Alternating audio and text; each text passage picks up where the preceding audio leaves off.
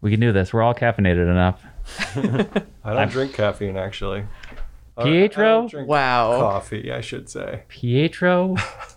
I You- drink caffeinated tea with some frequency, but coffee uh, doesn't agree with me. This explains so much. I you've seen Kids in the Hall, right? Sure. Yeah, not uh extreme version of you would be the Kevin McDonald character that only drinks tea. Oh.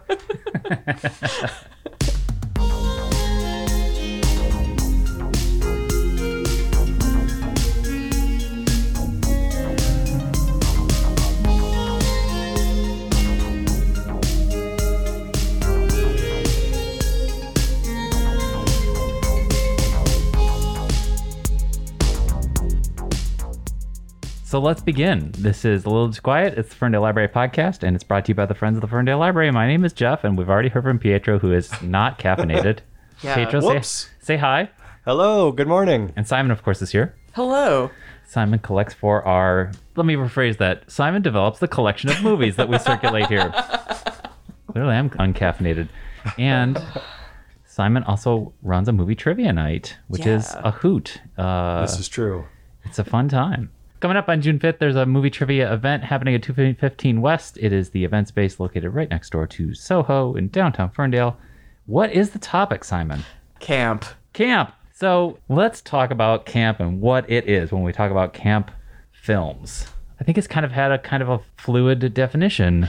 Yeah, over the years. it's camp is infamously kind of hard to define. I uh, I have a, I have most of a page of notes about various things on camp right now. I think that people confuse camp and it blurs into kitsch, and I don't. I Yeah. think we need a border between the two. Right. I was wondering Sort if of. it's really kind of a moving target as well. Yeah. Yeah, man. All right, I'm gonna Wait, be. did I just say it had a fluid definition? And we're going to talk about a guy with the last name of Waters. Oh, Sorry, that's a Oh. spoiler. That's a spoiler for later. Go ahead. Well, I mean, if I'm gonna be a pretentious jerk, I will quote Susan Sontag. Uh, please go ahead. notes on camp, mostly that it is culture in quotation marks. If I were not going to be a pretentious jerk, I would say it's like excessive. This is where you find out that I learned most of my vocabulary through reading and not speaking to other human beings, so I don't know if it's pronounced pathos or pathos. Both. Both. Okay, cool, great. Excessive pathos and also like making the absurd reality.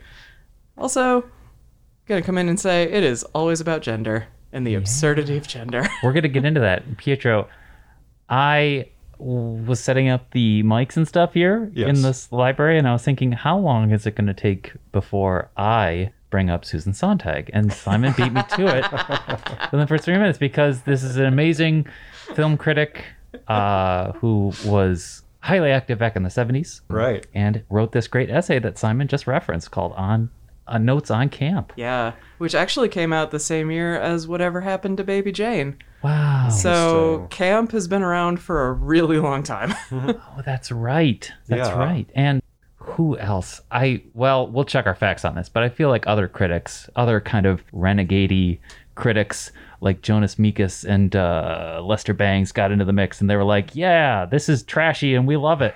Right. This is our trash."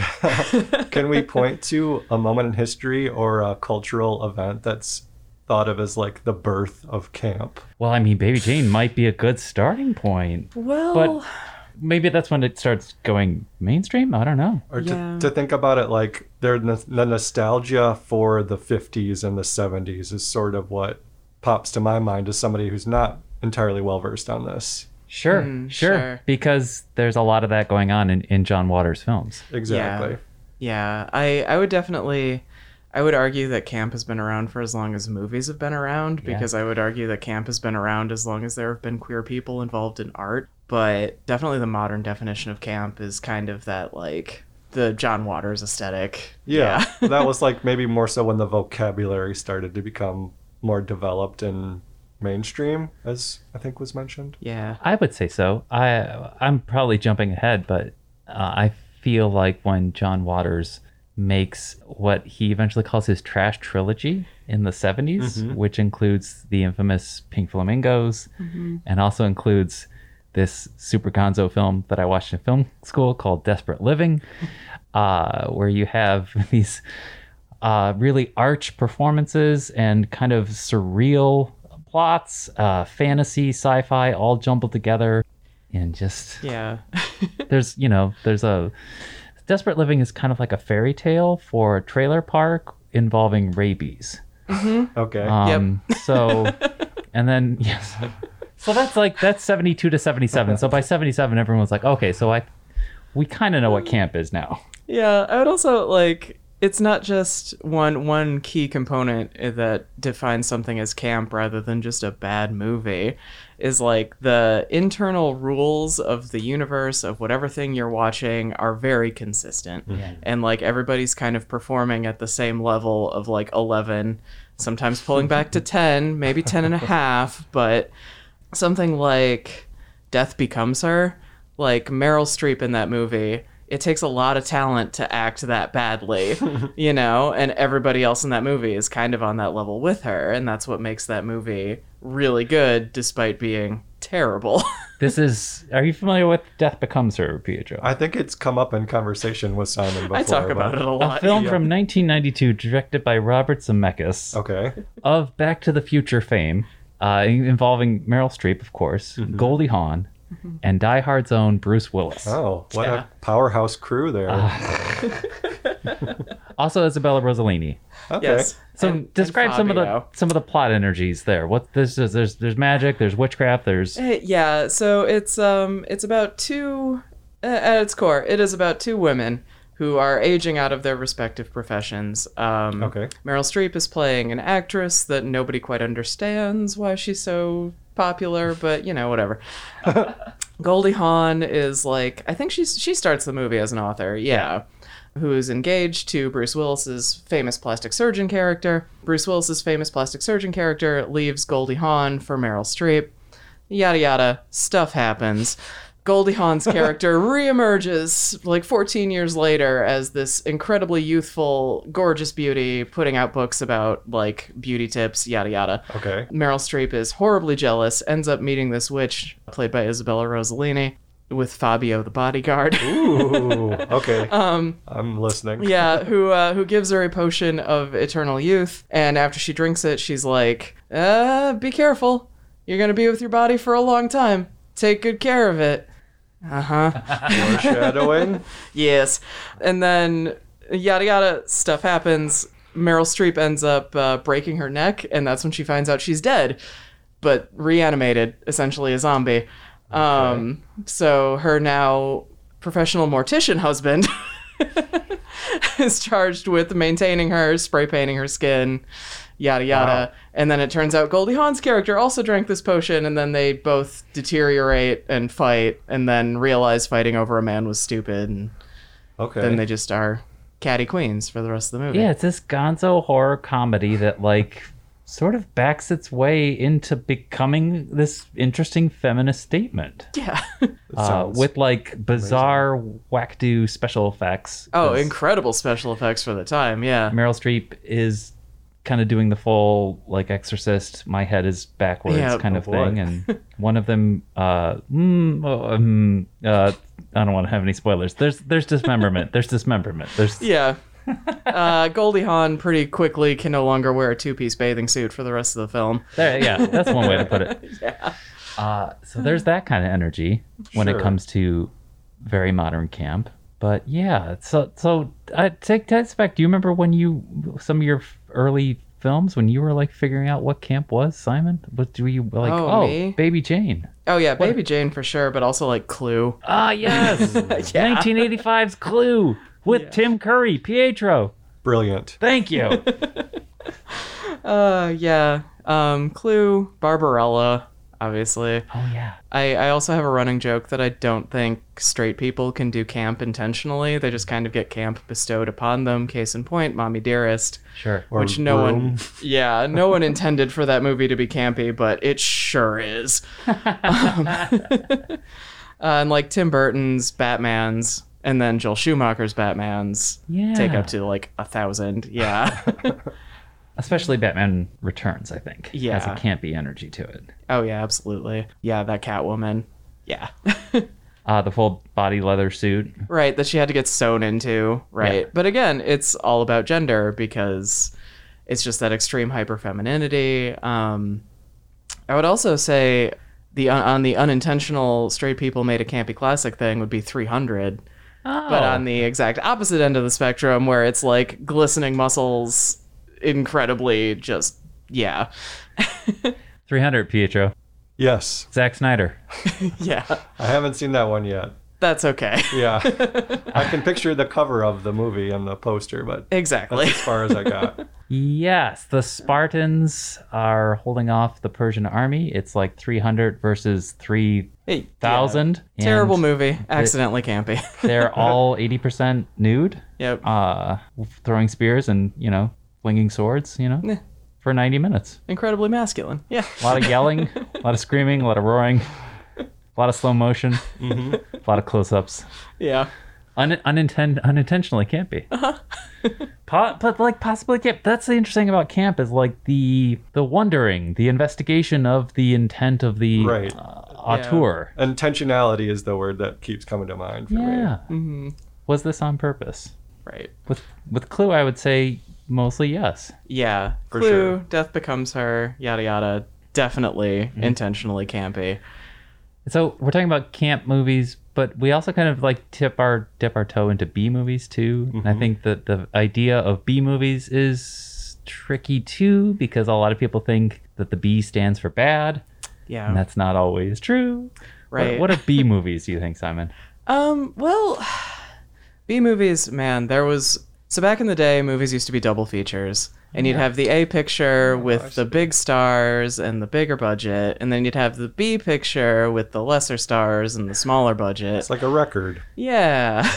Place on VCR. Um, and like every studio did A and B pictures, but like RKO Studios in particular, like their B studio what or their B talent was like the guy that ended up directing and winning an Oscar for West Side Story got his start making like the B movies for RKO Pictures. Oh wow, I never knew that. That Yeah. seems like maybe just the thing you had to do to pay your dues and rise in the ranks. Right. Um, and then you get again intentionally but unintentionally camp classics like Cat People or Curse of the Cat People, which is actually a Christmas movie.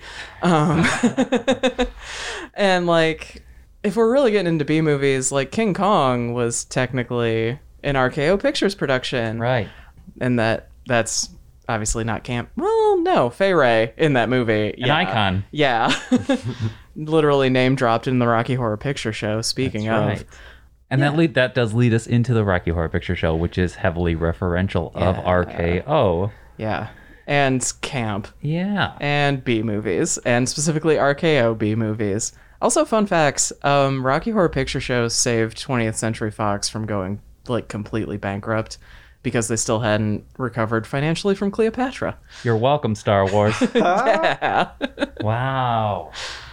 Yes, that's tricky. I was gonna say like, oh, is Rocky Horror like the first we are a B movie on purpose kind of gesture, but it was a stage musical first, so that's Yeah. technicality there. But Yeah. it does when you get to put that movie on, it does feel like, hey, we are flagrantly a B movie. Like this Mm-hmm. is this is camp. Mm-hmm. Yeah. uh, we are. You know, lots of lots of references to Ed Wood. Also, and so Ed Wood. That's another go. segue. There we go. Pietro, any familiarity? I've seen the John Depp, Ah. Tim Burton, John Depp. Ed Wood movie. Yep. Yeah.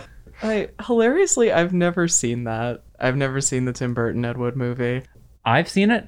It's pro- actually Tim Burton for what it's worth. It's probably his best movie. Yeah, So you know, What what year did it come out? Do you remember? ninety four. 94. Because I'm trying to think of when he really like took his dive into not being able to create anything original. Ooh, shots fired.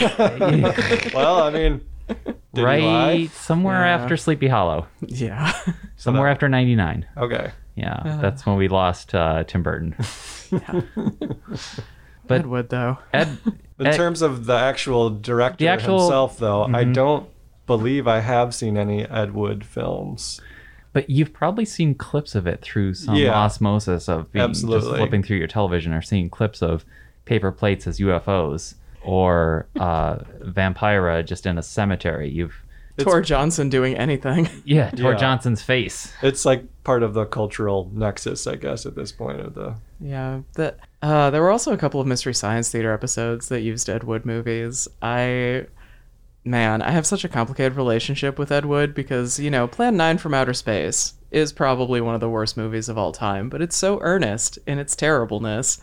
Um, and it also, it was literally just this queer guy, g- guy in quotation marks, Yeah. I'll get into that, um, you know, making movies with his friends. And then, like by chance, meeting Bella Lugosi, and then being like, "Hey, do you want to be in like all of my movies?" And Bella Lugosi, desperate for money and Broke. keeping his SAG Addicted to card. heroin. Yeah. I was like, oh, sure. sure. yeah. but uh, Ed That- Wood- there's something to that. Ed Wood making when you watch Plan Nine from Outer Space, perhaps with a certain set of eyes, you do see sincerity. Like Hmm. Yeah. they're these are people. that- I was gonna this is gonna be a backhand compliment. Like just trying their best on like a Yes. zero budget, but uh, everyone is in. Everyone's committed. yeah. And that that's- earnestness is sort of the that seems to be the hallmark that has endeared and made him what he is. or- Yeah. Yeah. Yeah. No, I'm, I'm going to briefly mention Glen or Glendo, which is an Ed Wood classic. Yeah. and I'm going to shamelessly steal a joke from Frank Conniff here, but Glen or Glenda, a J.K. Rowling nightmare. Yes, that is a movie that comes out in the mid 50s and talks about just like incredibly recent trans history at Yeah. the time. And yeah, Ed Wood probably trans. right. Didn't have the language for it. Probably Right. didn't appreciate that aspect of themselves. right. Yeah. Sometimes walked around as Angora, named after their favorite sweater material. That's classic. Yeah.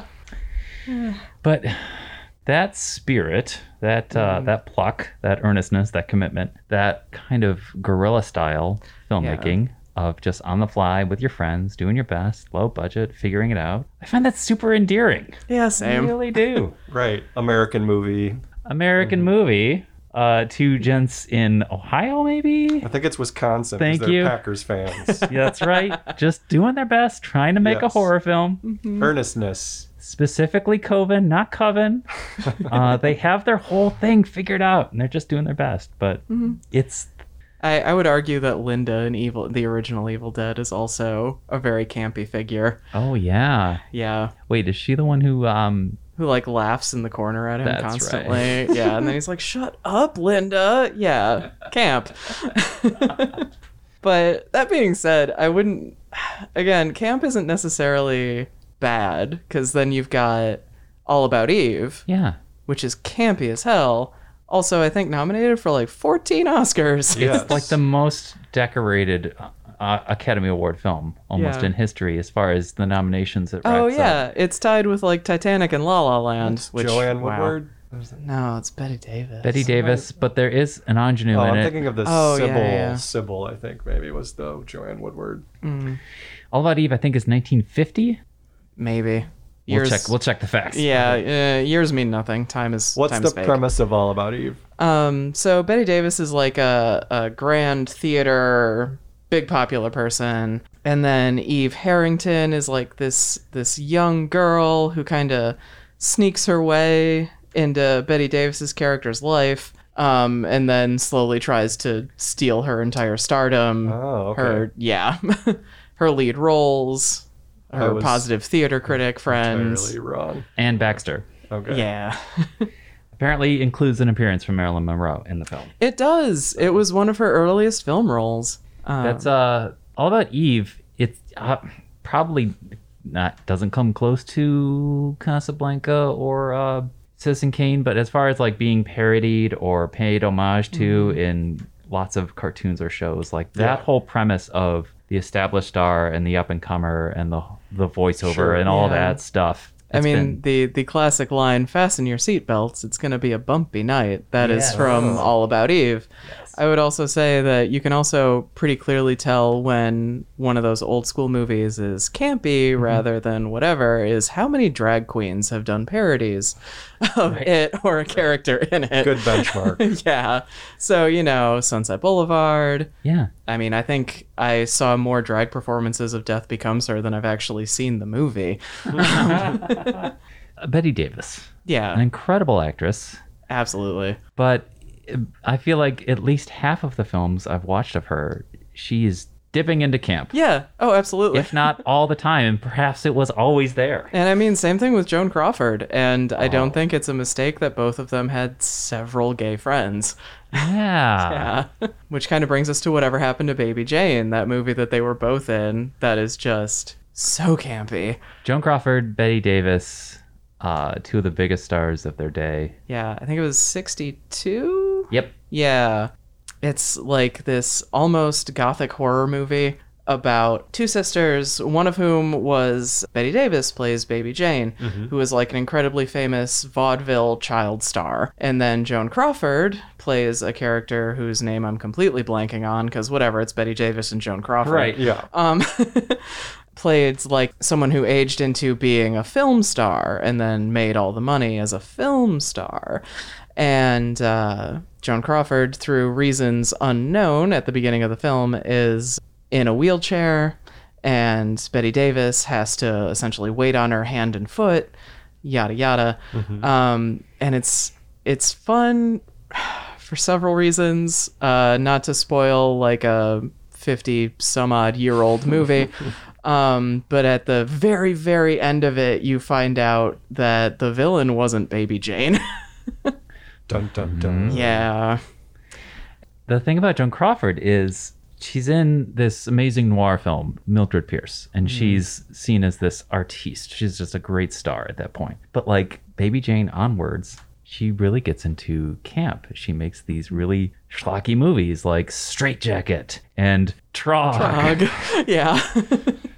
which I don't, which isn't really, that- maybe that's a B movie and not camp. Yeah, Tro- well, it's both her because performance it's is Joan camp. Crawford. Yeah, yeah, Joan Crawford's performance is camp in Trog for sure, but that movie as a whole is just bad. Well, but again, getting into the camp thing of it is Yeah. Trog opens, and in the first five minutes, you've got two incredibly buff young men stripping down to their underwear and diving into a lake, where the camera pans slowly over them, like they knew Joan Crawford's audience even back then. Right, and then this is the thing is like that's also this I don't know if it's completely interchangeable, but like when we talk about camp, are we also really just talking about queer? Yeah. That's why I joke that straight people can't do camp intentionally. it just it gets bestowed upon them later. Let's talk about John Waters a bit. Hmm. Good old John Waters from Baltimore, Maryland. Tapping into that same kind of Ed Wood energy of like low budget with my friends, Yeah. doing weirdness. Yep. Yep. Very much so. Uh, except unlike Ed Wood, he did eventually achieve like some form of mainstream success. Like obviously we all still know who John Waters is and Right. like hairspray. Right. Right. Hairspray. He became kind of like the king of camp. He, Yeah. he kind of embraced that. yeah, I think he would also I mean he definitely calls himself the king of filth for sure. Mm. That's what it is. Yeah. but and also through that also just gleefully embraced camp. Yeah. And just pushed it even further though. Yeah. He did a voiceover appearance on The Simpsons, and Oh. his whole thing is he has a store and he's like, "Hey, everything camp is great." So yeah, just I watched that episode kind of recently. well, there you go. Mm-hmm. So it's, it's an episode that hasn't aged ter- terribly well. No. so Like most of the Simpsons. indeed, man.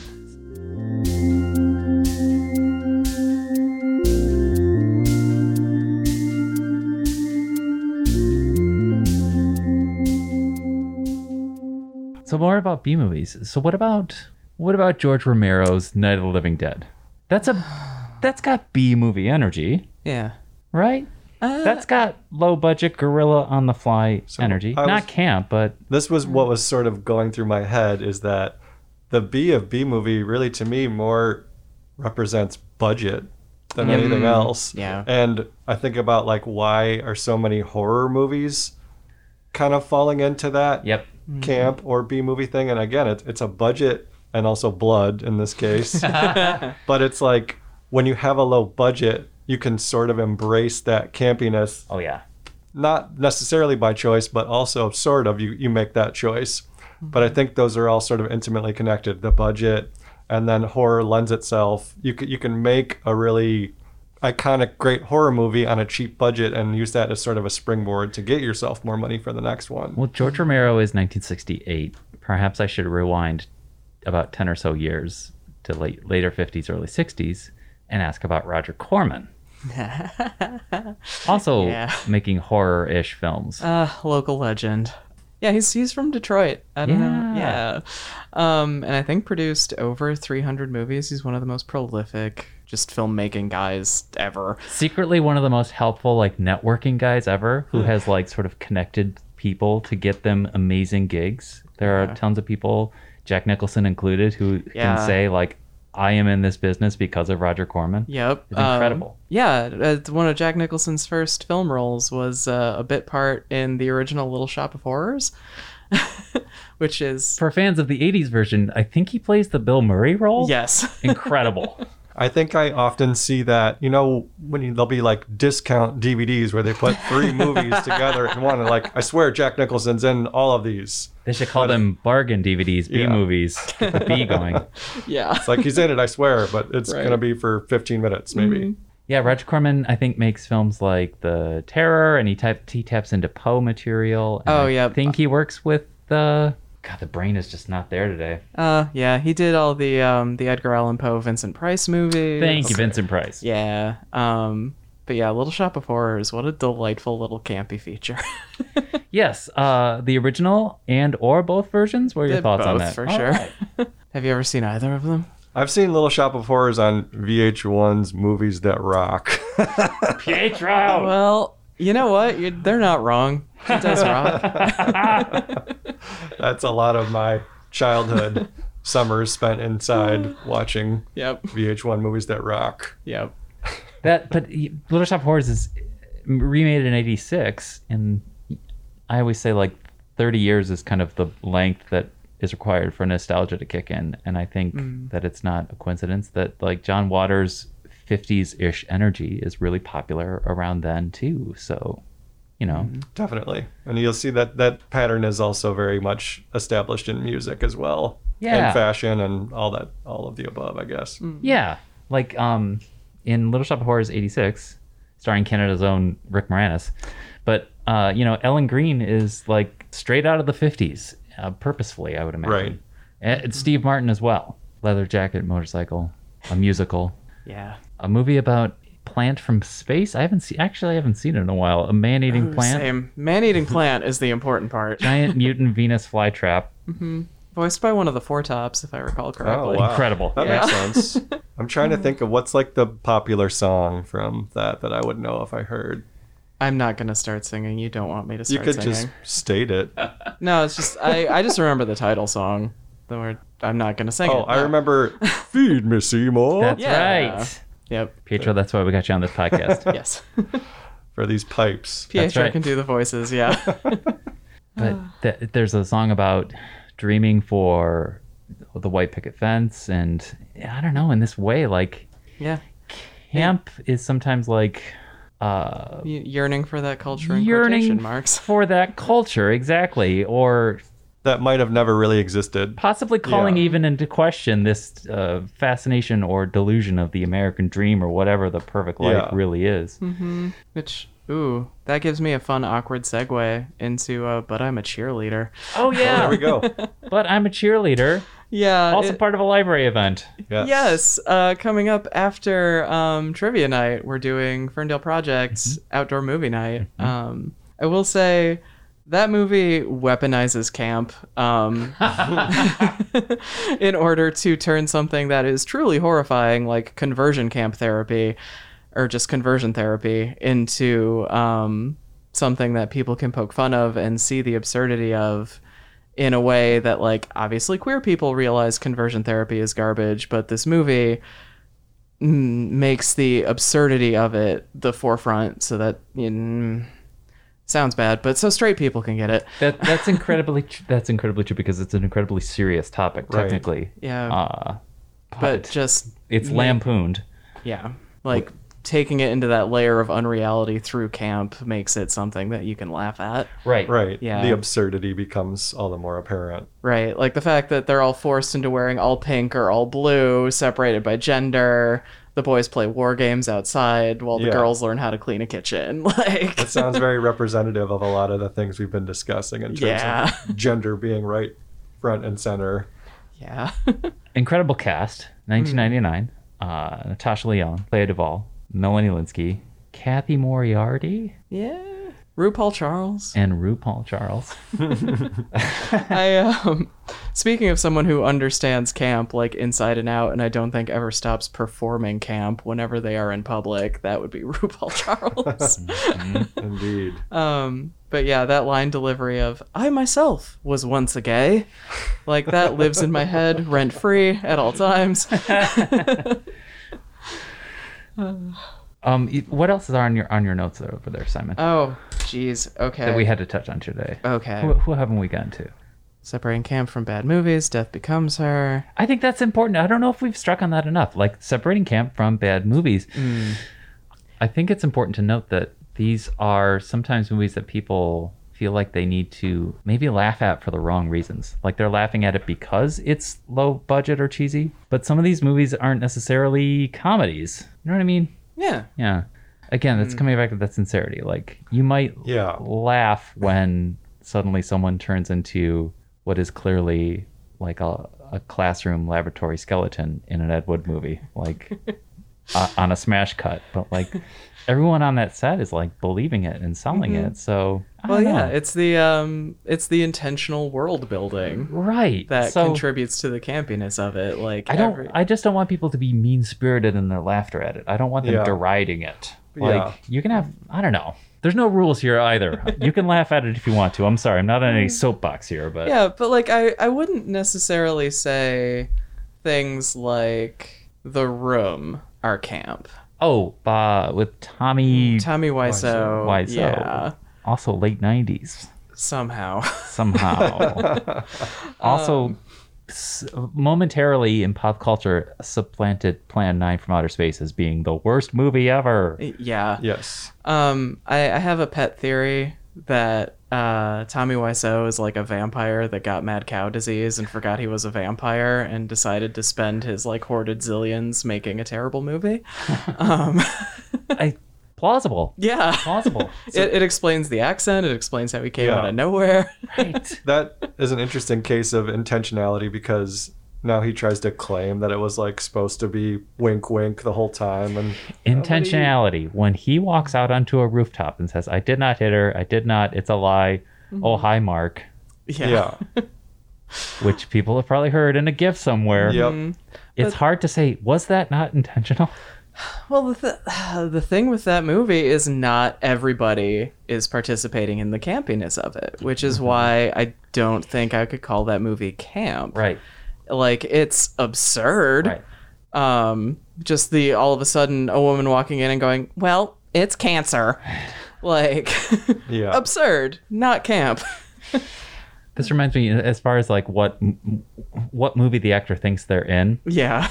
randomly reminded me, and this is a tangent, but Oh. randomly reminded me of like things I've often heard, probably from Glenn Weldon, concerning Billy Zane and Titanic. oh, yeah.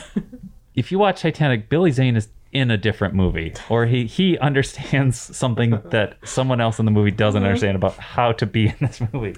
Actually, that's how I feel about Uma Thurman in uh, Batman and Robin. Oh. As she's Totally. playing Poison Ivy, she's clearly the only person who had gay friends in her life going, No, you need to do this. She's at eleven Yeah. when she Yeah. becomes Poison Ivy in that film, yes. Um, and that- Chris O'Donnell is still at like three or four. yeah. I saw that in theaters and it was wonderful. very another movie that's very ripe for the internet and for memes. yeah. And also, just like the direction of it. Yeah. They were clearly trying to be campy as hell. And nine times out of ten, they do succeed in being incredibly campy, but it's just. You can tell who got the memo about what that movie was Mm. Right. and who didn't.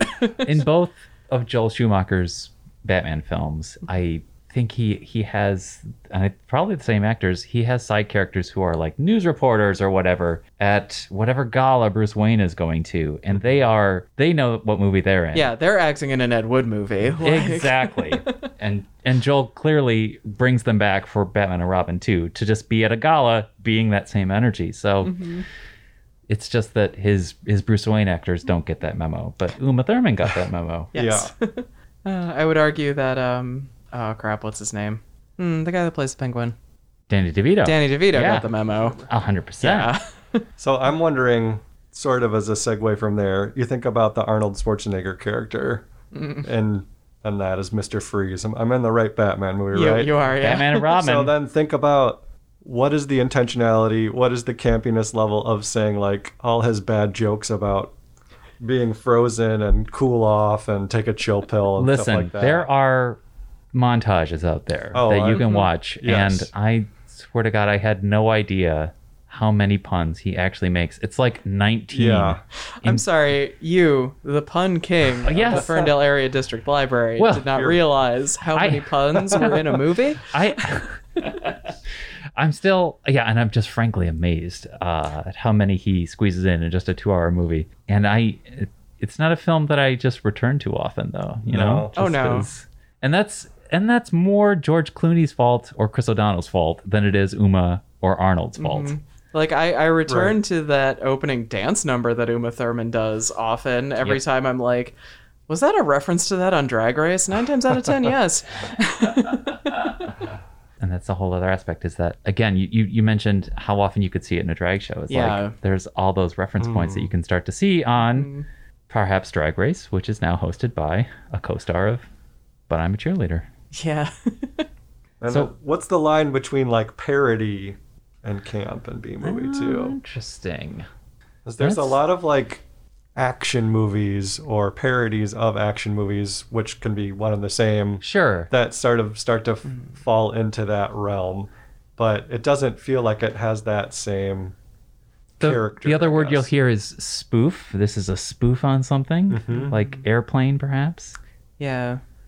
which is a spoof of old like bad old b movies Yeah. i'm not sure where that Or, or like the the disaster classics of the late seventies, like Towering Inferno or the Poseidon Adventure, Mm-hmm. which are campy in their own way. I feel like remember at the start of the pandemic when everyone was like, "Is this cake?" I feel like this entire episode I've been like, "Is that camp?" yeah. Yeah. The disaster films, which were star-studded, yes. uh, just grabbing everyone from Hollywood, including probably Rat Pack people and Charlton Heston and who knows who. Yeah. Uh, Fred Astaire in Yeah. Towering Inferno. Bring them all in. Yeah. or, you know, um, Avalanche with Rock Hudson Oh, yeah. and um oh crap, what's her name? Played Rosemary in Rosemary's Baby. Mia Farrow. Mia Farrow, yeah. Interesting. um but no, sorry, you you had a good point. It's Parody. Mm-hmm. what what's parody or what's camp. I man, that's that's another one where it's like uh, how queer is it? yeah. you know and there can be moments that are campy like especially airplane has its moments that are campy Sure. but Yeah. ultimately i i don't know if i would call airplane camp No. yeah Again, it's an intentionality. Yeah. And the Hmm. designation of that, I guess. And then in the wake of Airplane, you still see lots of parody movies, but it that's all that you're past that moment where everyone was like, "Oh, Airplane was profitable. We'll just do what they did." Yeah. Mm-hmm. Or, "Oh, Star Wars are profitable. We'll just do what they did." which also So- kind of came after what ha- ever happened to baby jane too you had a bunch of movies that were trying so hard to be that movie Yeah. without understanding that the core component is that people were the people behind whatever happened to baby jane were trying so hard to make something new and fresh Uh-huh. Right. and interesting Right. and then pushed everything up to 11 in order to make that happen. And it's kind of hard to capture that lightning in a bottle again. We've been talking about performances at 11 and I've Yeah. been trying to find a way to bring up Nicolas Cage. Oh, Uh, oh. yeah. So Here we go. Vampire's Kiss. Vampire's Kiss, a movie from 1987, I think, uh, where a lot of a lot of memes that you see of Nicolas Cage's face come from this movie. yes. Um, and that is that's actually also a really good example of a performance that's camp in a movie that's not camp. Right. I think Yeah. he's kind of known for that, though, Yes. I would say. I'm thinking of Moonlight uh, Yeah. as well. Or like the Bad Lieutenant Port of Call, New Orleans. oh man, by Werner Herzog. You should see that movie, Pietro. It's a trip. Yeah. And again, no one else really knows what movie they're in in that movie. but Nicolas Cage got the memo. Nicolas Cage a thousand percent got the memo. But uh, Exhibit did not get the memo. Val Kilmer did not get the memo. Oh, wow. That's the cast? Mm-hmm. Uh, That's the cast. Yeah. And it's it's like a sequel to a really serious crime drama. Okay. Yeah. I wonder if that was what Yeah. Herzog's another fun tangent just to ponder because he's he's not camp, but he is definitely making weird movies that have the surrealism and Mm. kind of a lo-fi guerrilla quality and un unprofessional actors. I don't really know what's in his existential head, but like Yeah. Once you can again, straight people can't really make camp. exactly.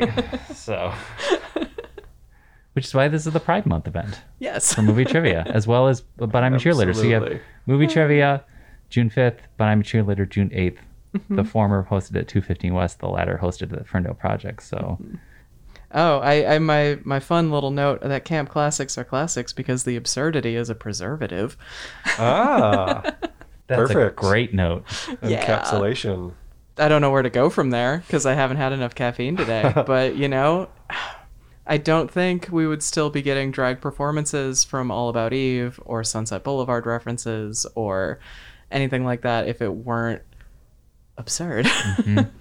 um, which lends it to like this kind of timelessness and like like it's a like queerness in general is like a non-hereditary culture and like how do you preserve that culture in a way that future generations you can just be like oh they're a regular george and martha Right. and then you've got like a 20 year old going who's george and martha and then you shove you know um, who's afraid of virginia woolf at their faces you know um, so that's that's kind of what camp is for me Yeah, absolutely. yeah Absurdism is freeing. It's celebratory. It's like you are not bound by, you're not, you're literally not bound by the rules anymore at that point. yeah You know, It It's- seems to lend itself very well to internet culture as well. And that- Yeah. that- the longevity factor. yes, yeah yeah, it's just breaking you out of the status quo doldrums, you know, for sure. Uh, Pietro, did, do you have any lingering questions about B movies in camp? do Um, I'm almost a little bit embarrassed. you want to bring go? up. Do you want to go watch Pink Flamingos? Yeah, that sounds like a great idea. I think I've seen parts of it, yeah. but I have not sat down and watched all of it. Can I? And you've seen Clue. I have Hmm. seen Clue a few Ah. times.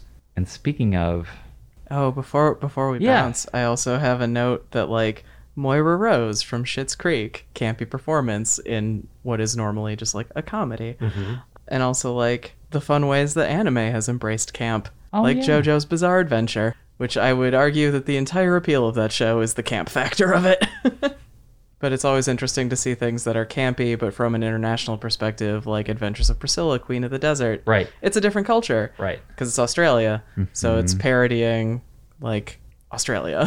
what I was gonna say with camp is just a general note of appreciation for the late great Madeline Kahn. because when you watch Clue and then watch Sunset Boulevard so closely together, you can see, oh, Madeline Kahn is full on channeling Gloria Swanson. Not like stealing it, but like such a cool homage in what Yeah. she's doing. well, it's like Elvira was a parody of Morticia Adams. Uh, Yeah. Morticia Adams, who was a parody of like the classic Hollywood lady monsters like Bride of Frankenstein, Sure. and yada yada. It's yeah, camp. It's Yeah. a couple of degrees of separation, culture in quotation marks. Madeline Kahn playing it at 11. Yeah. Mm-hmm. Whatever Mel Brooks movie she's in, she's 11. So camp. It's Camp. 11. yeah. Camp, it's at 11. B movies, sincerity, Mm-hmm. earnestness. I think we need some sound effects in this. Personally, Recommend them. I'll go hunt them down. okay. That Um, would be great if we had like a Foley artist who was like just banging on Yeah. metal or just like, or just like a soundboard at this point. Yes. Right. and it would be so earnest. Are there any camp films or B movies that have recently perhaps been added to the library's collection off the top of your head that Oh. you're jazzed about? Trog, of course. Trog, yeah. Um, Trog, we did recently purchase the Blu-ray copy of Death Becomes Her because the DVD copy notoriously had a bad transfer. Uh, Um, Blu-ray supposedly looks a lot better. I haven't actually watched it yet. Um, we did also just get the director's cut of But I'm a Cheerleader, which is going to be in my hot little hands until we actually do that screening of it. So we have it for screening night. Sweet. Um, Could I add Spice World? oh yeah, Spice. Oh yeah, Spice World. Oh, we went the whole podcast without bringing up Spice Oh my World. gosh. Well, here I am. um, I've Spice done my World. job. Yeah, I would joke that Spice World is a movie designed for drag queens but played by cis women. like, Interesting, yeah. 1997? I think was it's it a- 99? Yeah, I think it's a little bit later. I think Thank it's you, yes. closer to Y2K. Yeah, Um, That's because they were at the peak of their popularity when that Mm-hmm. Yeah. movie came out. yeah, no, that, that movie is campy as hell. yes, Um, Alan, Alan Cummings, mm-hmm. of course, Mark The McKinney. great- Mark Yep. McKinney. There's a Um, lot of kids in the hall floating around during this. yeah. I keep on thinking of premise beach when we've been describing things. But I digress. Oh yeah. Um yeah, so many people are in that movie. Um there's also like a couple people from the Rocky Horror Picture Show in Spice World. Like Meatloaf is the bus driver. Yes. Um So many little gems like that Yeah. that I was not expecting. yeah, but that's another movie where it's like they constructed an entire in like in movie universe from the ground up where it's just absurd. Yeah. And everybody got the memo that it was like, oh, we're turning the absurdity up to like a bazillion Yeah. and just roll with it. And it's super referential, like Yeah. Uh, to the max. Right. it's its own universe, yeah. narrative universe. It's a different. It. it I was gonna say it's a, it's a it's almost a different planet Earth. It is in fact a Spice spice, world. world. that you are entering. So you're arriving on a different planet. That's true. You're right. Like I Planet- said, the king of puns. Yeah. uh, Simon, it's been a blast, Pietro. Thanks for joining us My pleasure. Yeah. on this podcast about B movies in camp. Thank you for listening at home. Uh, it's a little too quiet, the Ferndale Library podcast, and it's brought to you by the Friends of the Ferndale Library. Please remember to rate, review, subscribe, and tell your friends about this sh- this little show that we make. But also tell your friends about all the amazing library events that we host, including movie trivia and a movie night at Ferndale Project. Also, come check out our DVDs and Blu-rays. Yeah, we'll be back next week with more. Thanks for listening.